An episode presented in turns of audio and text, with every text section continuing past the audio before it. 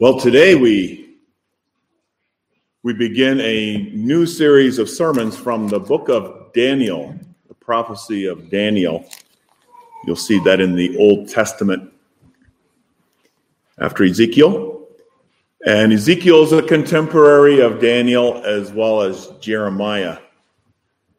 And I'd like to read chapter one today as we focus on how the church not only needs to survive, but the church can thrive. The church can flourish in a culture that has just walked away from God. And we're going to see that today. The, uh, the church flourishing in a culture that has re, that, that, that does not know the Lord. But just a little bit of a background. If you look at Psalm 137, Psalm 137, you have these words there the people are in a foreign land and they're weeping. Right? Psalm 137, 1 and 2. By the rivers of Babylon, we sat down. Yeah, we wept. When we remembered Zion, we hung our harps upon the willows in the midst of it. And then you hear the people ridiculing them. For there are those who carried us away captive, asked of us a song and those who plundered us requested mirth, saying, Sing us one of those songs of Zion. So it was a very, very difficult time for the church. And you see the context in Daniel chapter 1. Let's go to Daniel chapter 1. We'll read the entire chapter. Daniel chapter 1. In the third year of the reign of Jehoiakim, king of Judah, Nebuchadnezzar, okay, he's the king of Babylon, came to Jerusalem and besieged it. And the Lord gave Jehoiakim, king of Judah, into his hand with some of the articles of the house of God, which he carried into the land of Shinar, to the house of his God. And he brought the articles into the treasure house of his God. Then the king instructed Ashpenaz, the master of these eunuchs, to bring some of the children of Israel and some of the king's descendants and some of the nobles young men in whom there was no blemish, but good looking, gifted in all wisdom, possessing knowledge and quick to understand, who had ability to serve in the king's palace, and whom they might teach the language and literature of the Chaldeans. And the king appointed for them a daily provision of the king's delicacies and of the wine which he drank, and three years of training for them, that they, at the end of that time, might serve before the king. Now, from among those of the sons of Judah were Daniel, Hananiah, Mishael, and Azariah. To them, the chief of the eunuchs gave names. He gave Daniel the name Belteshazzar, to Hananiah, Shadrach, to Mishael, Meshach, and to Azariah, Abednego. But Daniel purposed in his heart that he would not defile himself with a portion of the king's delicacies nor with the wine which he drank. Therefore, he requested of the chief of the eunuchs that he might not defile himself. Now, God had brought Daniel into the favor and goodwill of the chief of the eunuchs. And the chief of the eunuchs said to Daniel, I fear my lord the king, who has appointed your food and drink. For why should he see your faces looking worse than the young men who are your age? Then you would endanger my head before the king. So Daniel said to the stewards, whom the chief of the eunuchs had set over Daniel, Hananiah, Mishael, and Azariah. Please test your servants for 10 days and let them give us vegetables to eat and water to drink. Then let our appearance be examined before you, and the appearance of the young men who eat the portion of the king's delicacies. And as you see fit, so deal with your servants. So he consented with them in this matter and tested them 10 days. And at the end of 10 days, their features appeared better and fatter in flesh than all the young men who ate the portion of the king's delicacies. Thus the stewards took away their portion of delicacies and the wine that they were to drink and gave them vegetables. As for these four young men, God gave them knowledge and skill in all literature and wisdom. And Daniel had understanding in all visions and dreams. Now, at the end of the days, when the king had said that they should be brought in, the chief of the eunuchs brought them in before Nebuchadnezzar. Then the king interviewed them, and among them all, none was found like Daniel, Hananiah, Mishael, and Azariah. Therefore they served before the king. And in all matters of wisdom and understanding about which the king examined them, he found them ten times better than all the magicians and astrologers who were in the realm. Thus Daniel continued until the first year of King Cyrus. The first year of King Cyrus is 70 years later, mind you. So Daniel outlived Nebuchadnezzar. Babylon had already fallen, and you see the Lord's faithfulness to his people in the midst of all the hardships that they went through. So, we're going to see three points this morning the threat of assimilation. You see that in verses 3 through 7. Okay, it's assimilation. What I mean by assimilation is you know what a chameleon is, right? A chameleon blends in with his environment so that you no longer see any distinctions, right?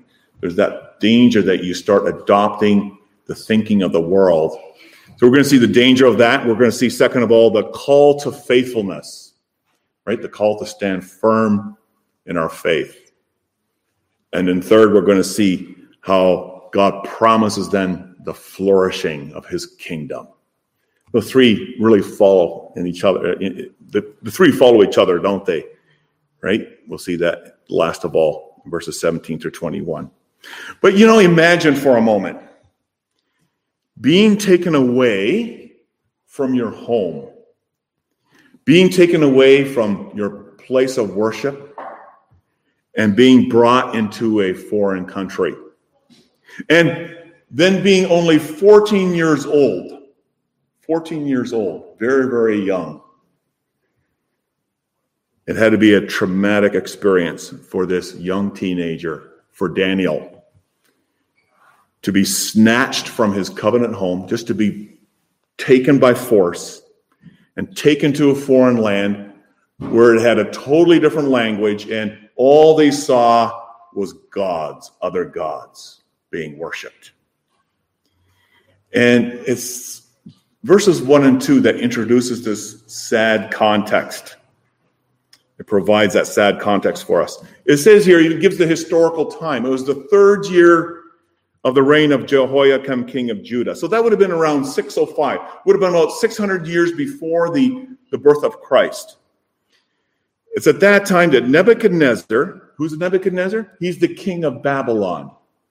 He came to Jerusalem, he came to God's city, and besieged it. He captured it.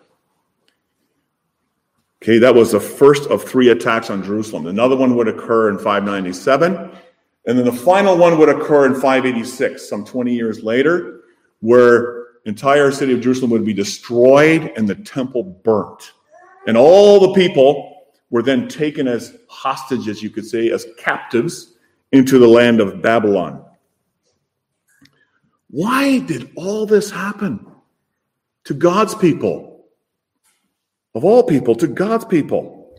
Now remember, we get to see this in the context of the rest of the Bible. Already years before, God had said to Moses, You know, these people are my people. But if they disobey me, if they break covenant with me, then know this I will scatter them among the nations. And yeah, God is faithful to his word. He's faithful to his word of blessing, but he's also faithful to his word of judgment. And what happened in verses 1 and 2 is it really a direct fulfillment, you could say, of what God had said to Jehoiakim's great grandfather, Hezekiah. You can read about that in Isaiah 39. It's because of Hezekiah's sin, particularly, that this now comes to pass. But you know, there's something very uh, enlightening, something that's very uh, that, that brings that sheds light into the passage, and that's in verse two. Who is it that gave Jehoiakim, king of Judah, into the hand of Nebuchadnezzar? Who was it? It was the Lord. Very, very important. The Lord. Who's in control here? Not Nebuchadnezzar. It's the Lord who's in control.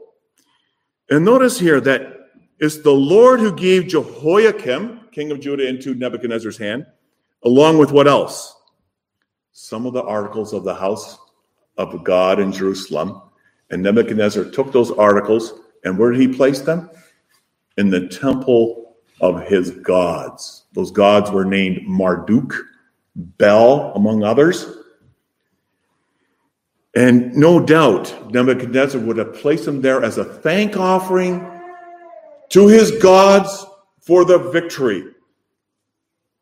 Where's God now?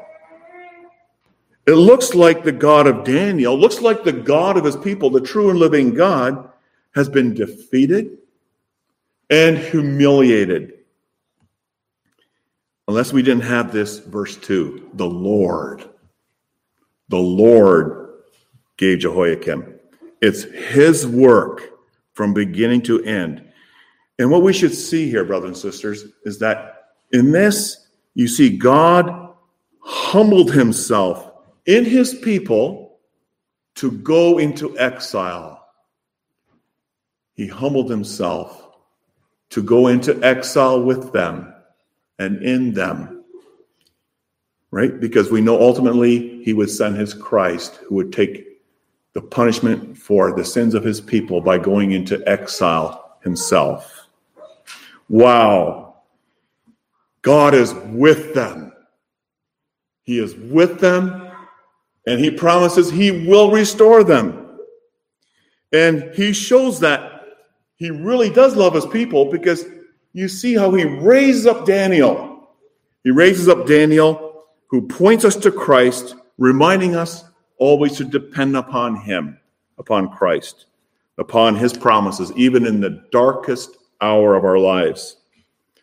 You know, God has given us this book, this book of Daniel, for what purpose? To encourage and to comfort God's people in the darkest of times, right? We live in dark times. We don't need to shy away from that. It's, it is that way. And it's very, very difficult times also for the church. But in the light of Daniel 1, we need to hear God's encouragement. He chastises his people but his people are able to thrive. His people are able to flourish in a pagan culture. Not only survive, not just barely hang in there, but flourish like a flower in a decadent wilderness. And we're going to see, first of all, but in the midst of that, understand the real dangers of starting to think like the society around you. There's a real danger. And you see that in verses three through seven. The danger of God's people, right, living in a pagan society, the danger is they start adopting, taking on the values, the ideas, the lifestyle, in this case of Babylon. Babylon wants to take over Jerusalem, God's people, in every way, not just in some ways, but in every way. That's always been Satan's plan to do that. And here Nebuchadnezzar was interested especially, interested especially in whom? The nobles, right? The, the wise people, the intelligent people, the people, the, the children of royalty, the young teens. Young men, it says here, but literally means young teens. Because after all, what can the church accomplish if you take away all its future leaders, right? Do you see Satan's strategy here? You take away the future leaders of the church, and what do you have left? Nebuchadnezzar, he instructs his one of his servants, his name is Ashpenaz. Ashpenaz, the master of the eunuchs. He instructs him to find young men, it says in verse verse 5, in whom there was no blemish, good looking, gifted in all wisdom, possessing knowledge, quick to understand, had the ability to serve in the king's palace. He wanted the best. He wanted the cream of the crop among the young people. But you know what? Nebuchadnezzar, that's not enough for Nebuchadnezzar. He wants more. He wants them to become Babylonians. He doesn't want to put them in concentration camps because that really serves no ultimate purpose. He wants them to become Babylonians by heart, in body, in soul, and spirit. And he arranges things. You notice here, he so arranges things that the name of God's people and the God they worship will disappear as quickly as possible and as completely as possible. And what a way to do that with teens, right? Teenagers are the most pliable, the most impressionable in some ways. They're easy to reshape and to form in the way that you want them to become. Nebuchadnezzar plans to bend them according to his will and to use them for his own purposes. And you notice here in verses 3 through 7, he had a threefold strategy, a threefold strategy to re educate, to retrain them. The first one is what? Immerse them in the language and literature of the Chaldeans. What does that mean? Well, immerse them in their religion, in their myths, in their values, in their legends, and that should replace the Bible, replace the scriptures, which is the truth of God's word. You know, this is comparable to today to, you could say, the myth of evolution that's taught in our public education system today, from kindergarten to university. Okay, it's taught to young minds. It's intended to do what? Even though it's not self consciously intended, but we know Satan uses it to replace the truth of creation and to eradicate God, to eradicate his word from the public square, from our society. The Satan strategies haven't changed, right? But it's just to become, we need to be aware of that, right? We need to be aware where this is all coming from. Second, it's not only the the books, the literature, but also the food. See that in verse 5? They were to be supplied with daily allowance of food and wine from the king's table. So this is a way of getting them used to to depend on a new master. They should get used to a life of dependence on their new master, not the Lord, but on a civil authority, the state.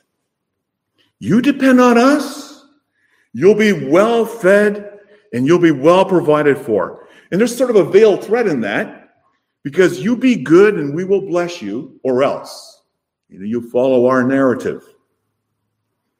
You notice here in verse 5, at the end of the three year period, Nebuchadnezzar's goal is that their previous identity as God's children, as God's people, would be completely obliterated.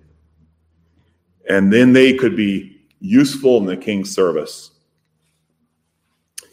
And you know what? Many of the teens were in this program. Verse 6 mentions four of them Daniel, Hananiah, Mishael, and Azariah. And that comes to his third strategy. His third strategy was to change their Hebrew names into Babylonian names Belteshazzar, Shadrach, Meshach, and Abednego. You notice that their names that they had, their Hebrew names, showed faith and trust in the Lord. This, this, these were their covenant names. And now they're given names attaching them to Babylonian gods. All their names have something of a reflection of Marduk or Bel or other names of other gods. After all, there's no way Nebuchadnezzar, there's no way Babylonian society could tolerate a name like Daniel. You know what Daniel means? God is my judge. Right? It's a confession of who God is. Now, this threat of assimilation is really real today for God's people. Satan's goal is always to take us away from the Lord, to retrain our minds, to shape the minds of our children according to the values of the world. Satan plots. You could say this is his one of his plots to take your children away through pagan education and often through many things of social media. Satan's goal is to make you think that you should not depend on the Lord, but you should depend on your well being for those around you. But you know what, in the midst of this, those three things, uh, think of books, name, and food. Who are you? Who are you? You are children of royalty. You are sons and daughters of the living God, noble children. And notice, your name, you've been baptized. You and your children, you have a new name. And that new name cannot be taken away from you. Christian, right? That's your new name. Through faith, you belong to Christ, washed in Christ and renewed by his Spirit. That's the first thing. Second, food. In the Lord's Supper, what do we eat? We eat his food. And we remind ourselves continually in the culture around us yeah, this is what cost the Lord Jesus Christ his life on the cross. He bought us with his blood so that we could share at his table again, eat his food, bread and wine, bread and wine and ultimately be welcomed into his home one day around his table. And finally, books. You have the Word of God. This is the most important thing you can have the Word of God. The truth. This is the wisdom of God, which runs counter to the wisdom of the world around us. Yes, we have everything in Christ everything to thrive in a pagan culture, everything to resist the narrative of the world around us. You know what? Daniel and three friends, they saw that by the grace of God. They saw it as young teens. What does that tell you? They were well trained in their homes as they grew up. They were trained in the scriptures. They knew the songs. And so being taken away at age 14, I mean, they had a lot and the Lord could use that in their lives in His grace. Yes, stand firm. And that leads us to our second point. It comes with a call to faithfulness, doesn't it? Right? To live in the strength of the Lord, to live by His Spirit. You notice here in verses 8 through 16, when it came to food and wine from the king's table, Daniel and his three friends would not and could not hide their convictions. They would not compromise the word of God in any way. You see here, they would rather obey God and die than obey civil authorities and live. This was, this was their civil authorities. Notice verse 8 here. But Daniel purposed in his heart. This was his decision, and he was not going to compromise it. He was going to take a firm stand. He purposed in his heart he would not defile himself with a portion of the king's delicacies, nor with the wine which he drank. What is that? What is this all about? The text doesn't specifically say, but it's likely food and drink that was offered to the Babylonian gods.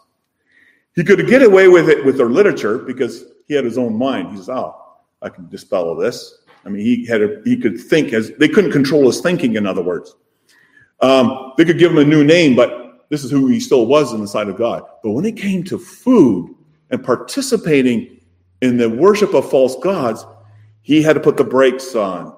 He says, No, this is the line. I cannot cross this line. A young teen, can you imagine? Most teens are ripping around in their cars, maybe at that age. Well, maybe not that age, but uh, a young teen taking a firm stand. What does that tell you about the home he grew up in? Right? Of course, above all, it's the grace of God using it, using the teaching that he had in his younger years. Think of the, the preaching he heard under Jeremiah, right? Faithfully attending the preaching of Jeremiah, learning the songs of the faith, and and hearing the word of God at home, being trained in the way. Train up a child in the way that he should go. So Proverbs 22, and he shall not depart from it. But ultimately, it's the grace of God, isn't it? It's the grace of God. They were snatched from their homes, but God, in His grace, is now using the word, is now using the songs that could never be snatched from them. You can almost hear some of his friends from school who are also now in Babylon making fun of them, making fun of Daniel. really? Come on, Daniel. It's just a little thing. Just do it. Don't cause trouble. Aren't you overdoing it a bit? Aren't you being a bit picky? Aren't you being a little bit like a Pharisee? But you know, it's not being a Pharisee. This came from the heart of Daniel. He was captured or captivated by the word of God. He realized the call to faithfulness in his life, even in the little things. If we're not faithful to God in the little things, what makes us think we're going to be faithful to God in, when bigger things come our way? If we refuse the first time, it's not going to be easier the second time. Here was the line for Daniel. He would not cross it. This is what it means, really, this is what it means to depend on the faithfulness of God, isn't it? When we seek to be faithful, what are we doing? We're depending on the faithfulness of God. We're trusting in God's faithfulness. We're expressing our confidence in Him. That's what it shows. Daniel will not be defiled with the king's food offered to idols. What does he request instead? Great diet of vegetables and water.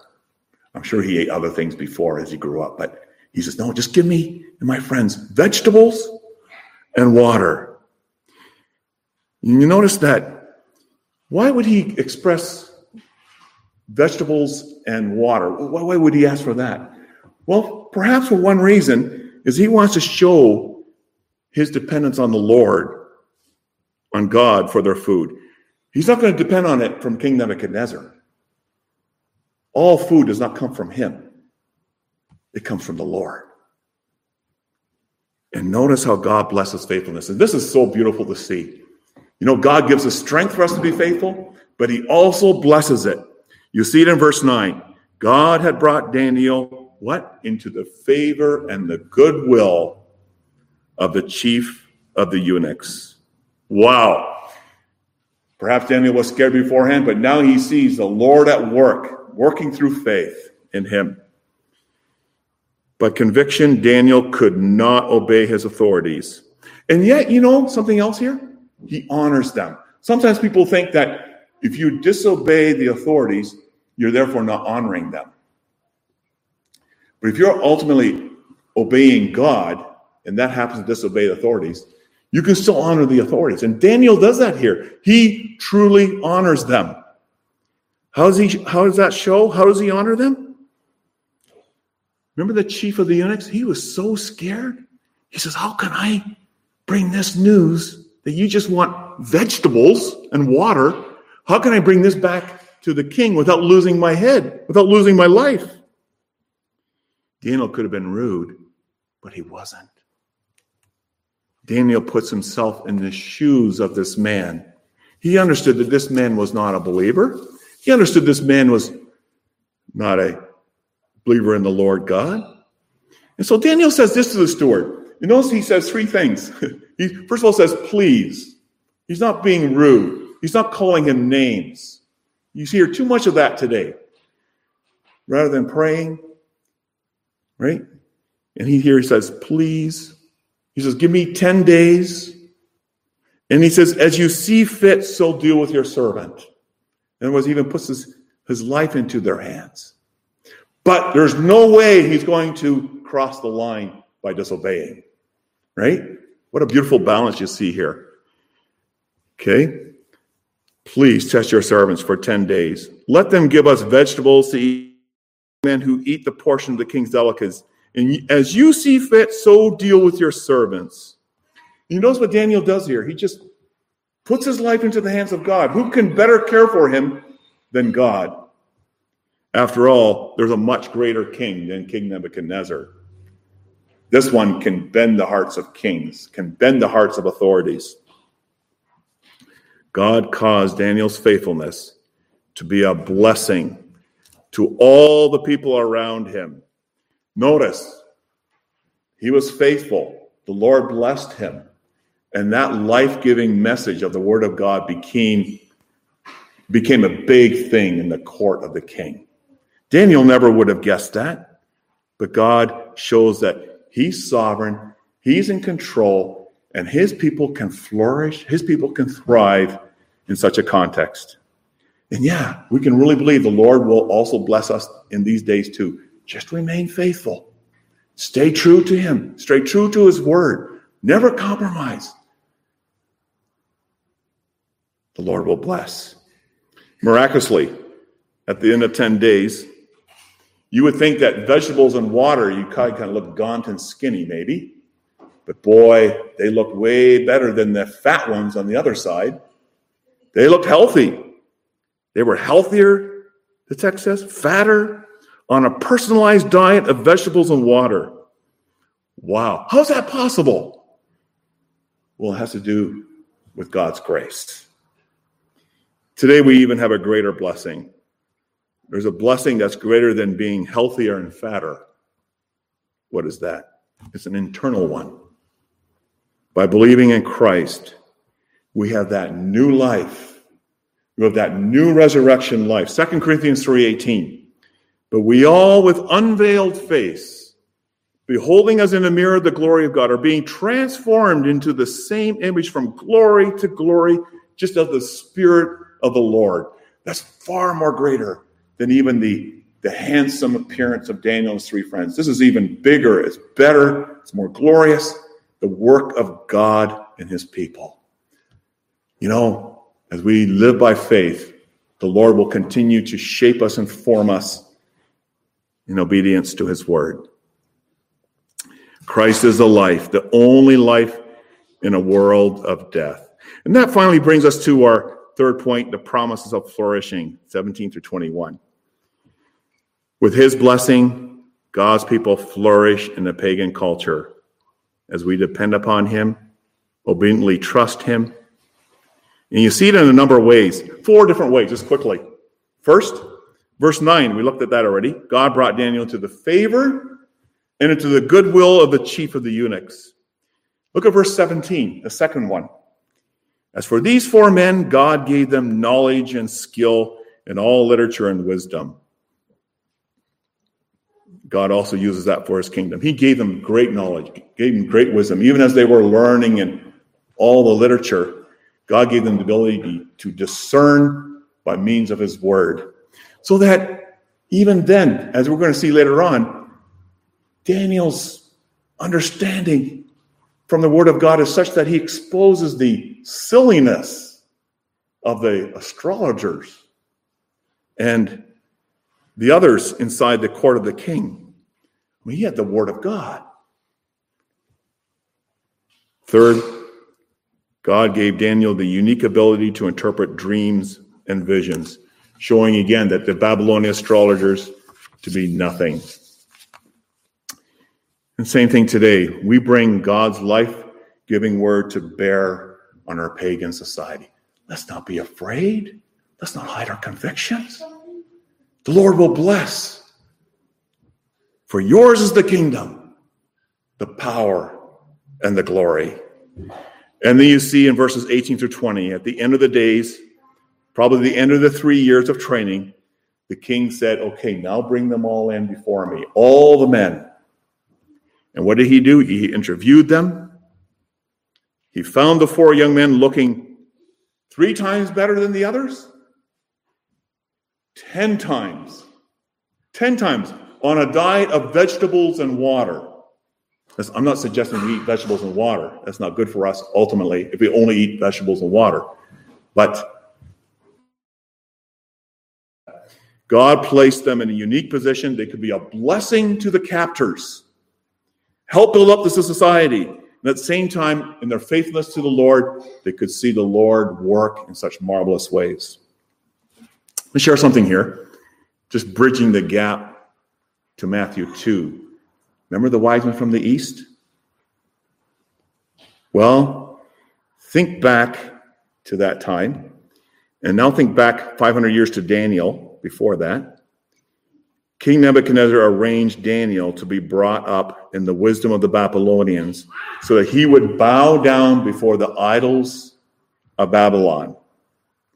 But in it all, God arranged it in such a way that because of Daniel's unique place among the astrologers, that wise men from the east would eventually and later come and bow down to Christ.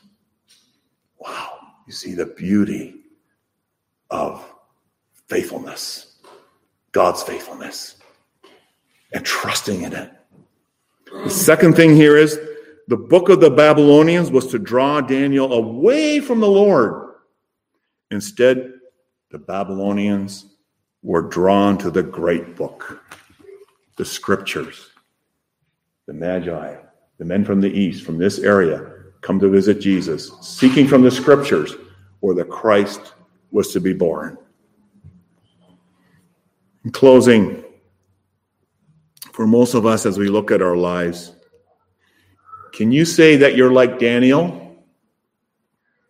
I think most of us would say no. No, that, that man was so, he's a young teen, but he's so courageous and bold. We're not like him or like his three friends. Many of us, we wouldn't even nearly match up. But you know what? Your call is not to look at Daniel. Your call is not to look to Daniel. Your call is to look to whom? Jesus. To Jesus. Because Daniel was also saved by God's grace. And in Daniel's life, the Spirit of Jesus, the Spirit, the Holy Spirit of Christ, was also at work in his life. We need to look to Jesus, the greater one than Daniel, the one that Daniel himself is pointing to ultimately. And the good news for us here today is that a Savior has come to deliver you and me from our unfaithfulness to the Word of God. He has come to deliver us from our covenant breaking and to bring us and to repair that relationship with the Lord. Our salvation of sin from sin does not rest on our strength to stay undefiled from the world. That's not going to work. But our salvation rests on whom? On Christ and his pure and undefiled offering that was provided in the place of his people on the cross. And he endured far greater pressures than you and I will ever endure in this world, even as Christians. He, will endure, he endured far greater pressures than Daniel ever did temptations and trials. You look at Christ. You look at Christ and what he did on the cross. It looks like he was humiliated and defeated. But you know, he did. He came down to earth to go into exile for us. And in him, in, his exile, we too are exiled. In his exile, we too are exiled. It looked like there was no hope, humbled, judged, executed on the cross. But what happened to Christ? He triumphed over death. He is risen from the dead. He raised gloriously from the grave, and he truly lives. And that's why the call here today is to rest in Christ and his perfect work for you, his perfect obedience for you on the cross, but also in his perfect life for you. He arose from the dead. He sits at the Father's right hand, preparing a home for us. Trust in him. Ask him to enable you to be faithful. Ask him to put you in places where you can be a blessing, where you can be tested and be a blessing. That the breath of wisdom, God's wisdom may be in our homes, in our schools, in our workplaces. The beautiful thing is, God gives the strength for that.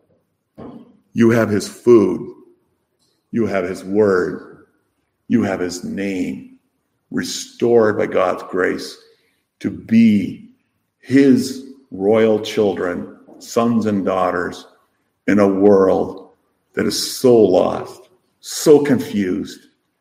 We look at our present day, there's great confusion, great confusion. Even our leaders don't know what to do anymore. They've given up their hands, they've thrown up their hands. We can't control this little virus. They need wisdom. They need the church. They need Christ. The call comes to us look to Christ, as Daniel did, to keep you faithful. And he will enable you to thrive and your families to flourish in this pagan culture around us today. Amen.